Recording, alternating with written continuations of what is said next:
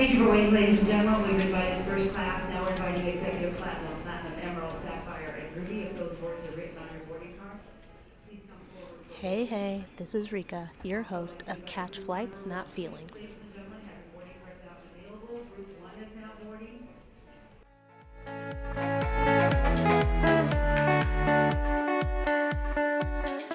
Hey, hey, welcome back to Catch Flights, Not Feelings with your host Rika.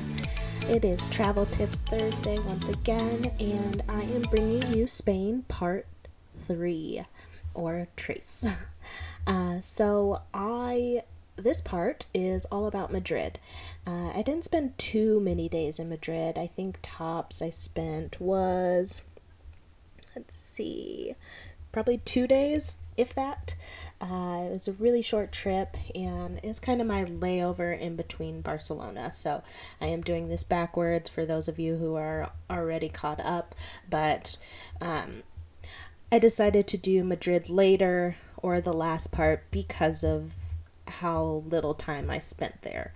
However, I still made the most of it and I maximized my time there. I do as always with any trip I've mentioned, uh, want to visit again and explore more of the city uh, because I think it was really beautiful. I, I arrived late at night, so I didn't get to see as much during the during the active days, active hours. However, uh, I had a, I was lucky enough to have a friend from college that was uh, actually working and living there. So she showed me around. We got to um, stop at some of her favorite places and some of her local stops, and I got to meet some of her friends and coworkers, and I really loved that. Um, I thought that was a great experience because honestly, I had nothing planned for Madrid uh, other than just to kind of stop layover and seeing seeing what was there. Uh, I did once again do a hop on, hop off bus tour here. Uh, so that gave me the opportunity to see as much as I could in a small amount of time. Uh, I did take a train um, from Bilbao back to Madrid and hopped in a taxi um, and made it to my hotel. So once again, I was I am still a travel agent at this point. So um, I got a really great deal at the Westin Palace Madrid, um, one of the Westin hotels and resorts from Marriott. Uh, so I got to stay there. It was really nice, um, really nice, upscaled. Um, I stayed at the Westin Palace in Madrid, and it's a Category Six place. Uh, usually runs for two hundred and twenty-four a night, and that's just a random night I picked, guys. Um, I usually travel in November, so let's see. Uh, and these all could have changed due to COVID times and restrictions uh, wholeheartedly. So don't hold me to these prices. Uh, this is just what I found when I was looking it up as today online um, around August 4th, 2021. Um, so actually, going in November of this year, that price increases to 293 euros a night uh, and i paid back in 2018 because i was a travel agent i was able to pay looks like i only paid 92 euros um, for one night, which is amazing. A uh, really great discount. And like I said, that's really I think that's the best benefit I got from being a travel agent was staying at these really nice hotels for a lot less, uh, being able to post about it, talk about it, give reviews um, was really beneficial to me during that time. I just don't necessarily think it was worth the monthly payment I was making into it because I wasn't actually booking many people. Uh, I know travel agents are fairly popular still, however, it just didn't seem like it was going to be for me because I seemed to be the only one benefiting from it, uh, which is perfectly fine, but I really wanted to be able to help others and help them search for travel deals and get great deals on their travel packages. But uh, yeah, it just didn't seem to fit me in that capacity. So uh, I digress. so stayed at that place for about a couple days it looks like um, and i took pictures. There they had a bidet and a toilet there in one in one bathroom so just in case you can choose your preference. Uh, i always love to try a bidet um, if you have the opportunity and you haven't tried an actual real bidet please do. Uh, it's it's mind-blowing and it's it's a it's a great experience to be honest. Um, I had a rain shower and I really love the door that um, this hotel had. It's basically it looked like its own little apartment door. Um, you had a peephole, you had your number outside the door, uh, but it was of course all automated. So you had your digital key card or the key card, and you could get into your room.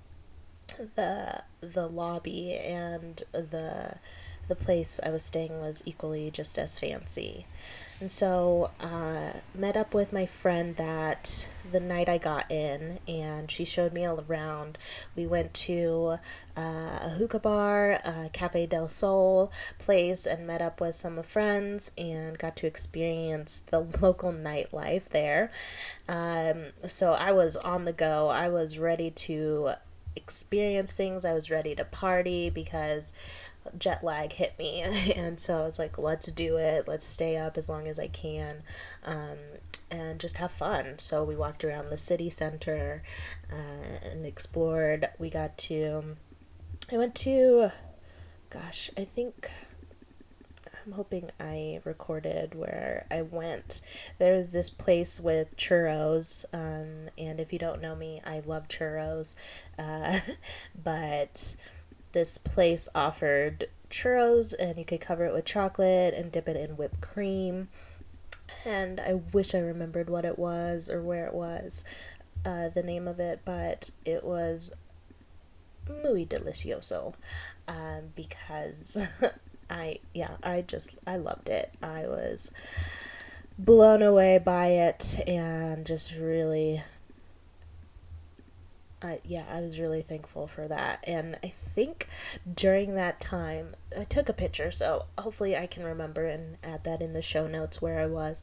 But so we were going to this little little cafe and as we were walking through the city streets there was a really long line um, and i think there was a concert going on and to be honest i think it was bts before they really shot up but they were famous in foreign countries way before they were famous in America. So um, I really honestly think BTS was uh, nearby and doing a concert while we were there, or while I was there, which was, I think, a, just a little fun fact.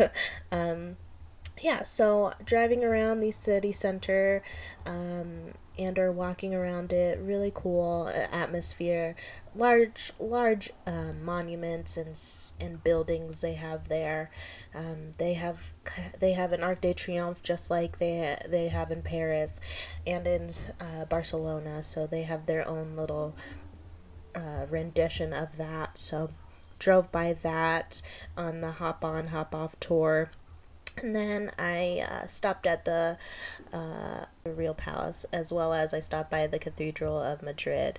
Um, it looked like they were doing some sort of event uh, because there was music, there was bagpipes, there was drums um, going on, and kind of a yeah, I don't know what was going on that day. Um, I don't think I ever really looked it up to to be honest, but yeah, I got to experience that culture, I guess, in a way, in a small way.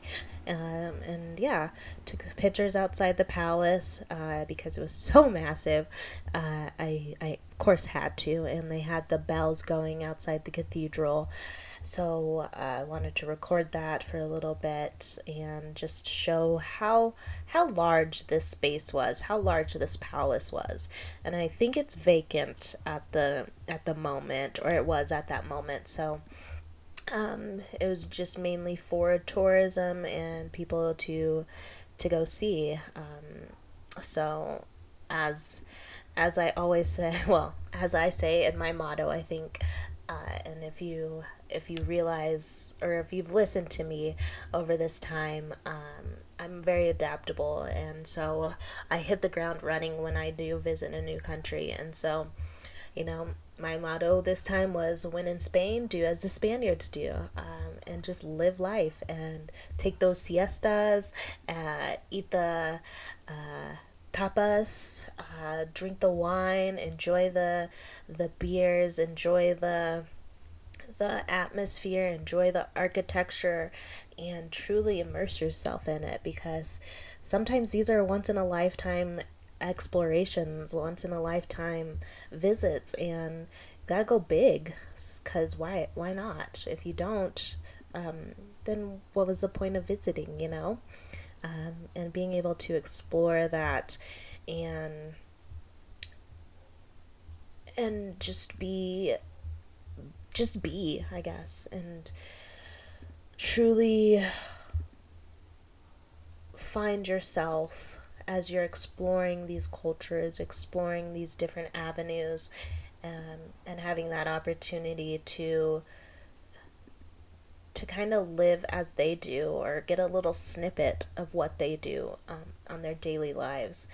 I would love to be able to spend two years in each place, but I know there's so much more world to see, and I'm, I just, that, that just doesn't, I, I just don't think that'd be plausible for me right now, but I'd love to be able to to visit these places and stay for a long period of time, whether it be three months or six months, to, to just see the culture and actually be in that culture for a longer period of time. Because I think you can truly, well, I don't think you can truly say you've, you know, the culture until you've been there for a certain amount of time, but I definitely don't think two days is enough to say, oh, I, I love Madrid and um, I really got to immerse myself in that culture and be a and know what how a Madrid person lives, but and that's just not the case here. So,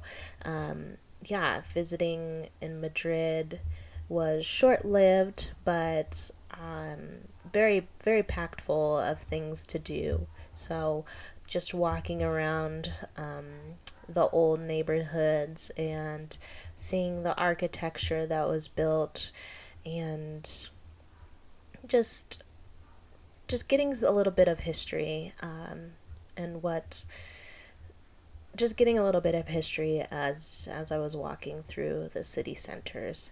Um, they really they're their iconic bear and a strawberry tree statue uh, was in their city center, and I got a pin from it uh, from Madrid with that because it definitely seemed to be uh, very iconic and very um,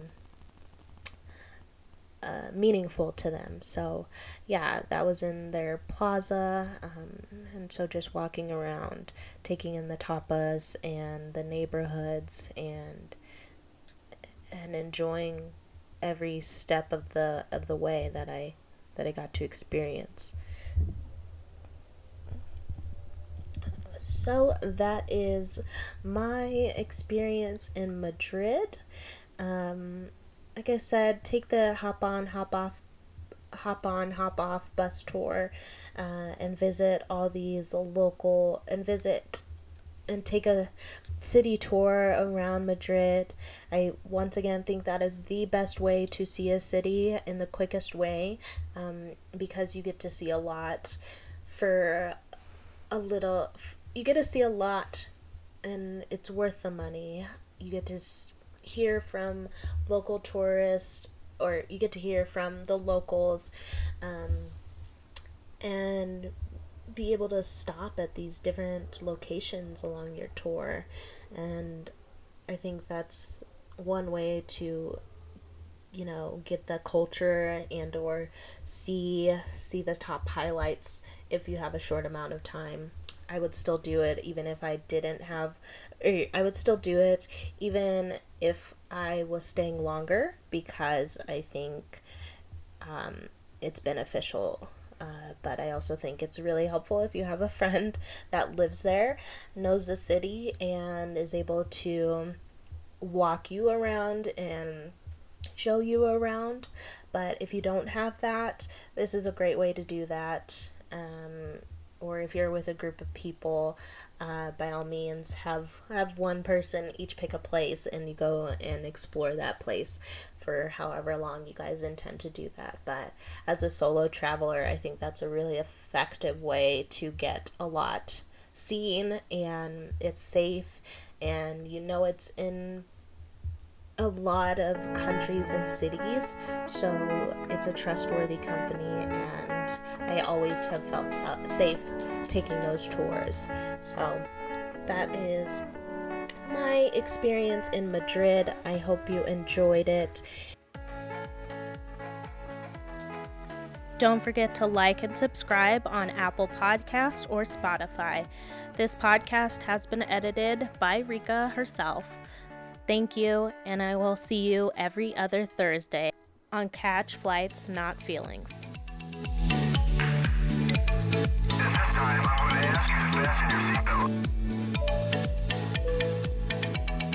Hey, hey, I'm back with another snippet of delayed flights. And today I'm going to be talking about seat choices. Um, since I've kind of covered economy and first class, uh, I would love to talk to you about where and why, where I choose my seats and why.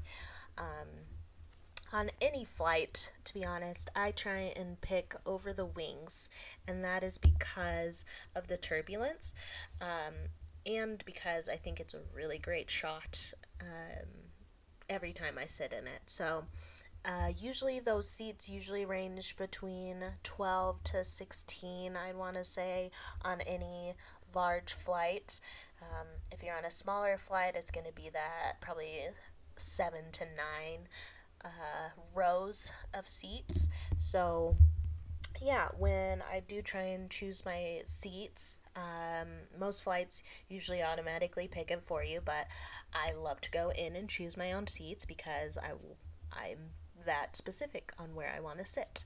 Um, and I do really love the window seat. So um, that's the best shot, in my opinion, where I can get a great photo of which airline I'm on as well as the view that I'm at. So it's usually going to be a shot of the wing and the airport um, or the tarmac. So, being able to have a window seat right above the wings is the most comfortable and the most relaxing for me um, if I'm not sitting in first class.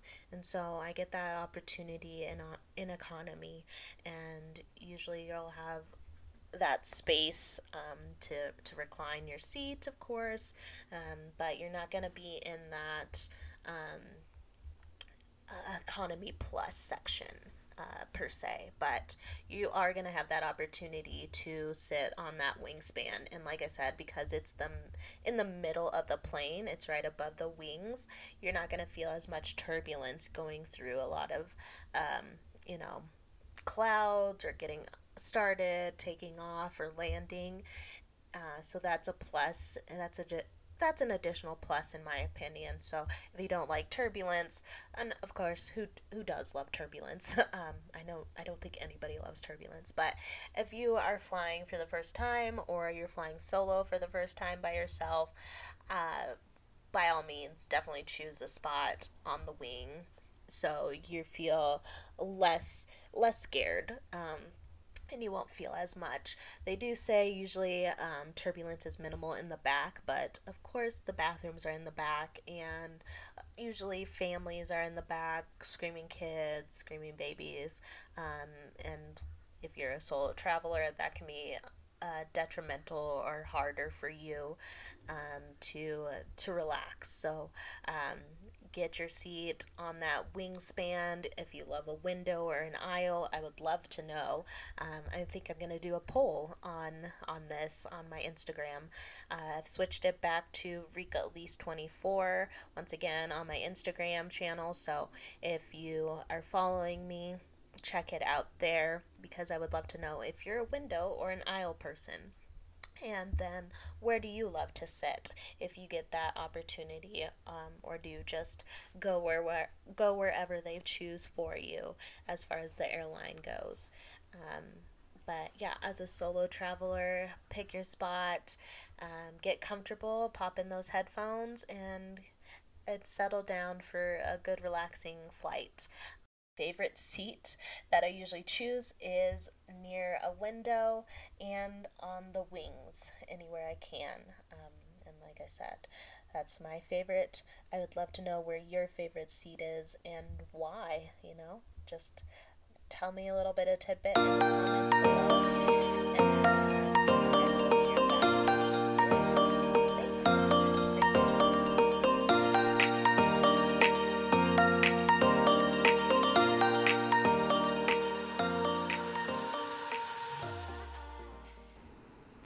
for listening to Catch Flights, Not Feelings with your host, Rika. On behalf of the flight crew, thank you for flying with us and have a pleasant day.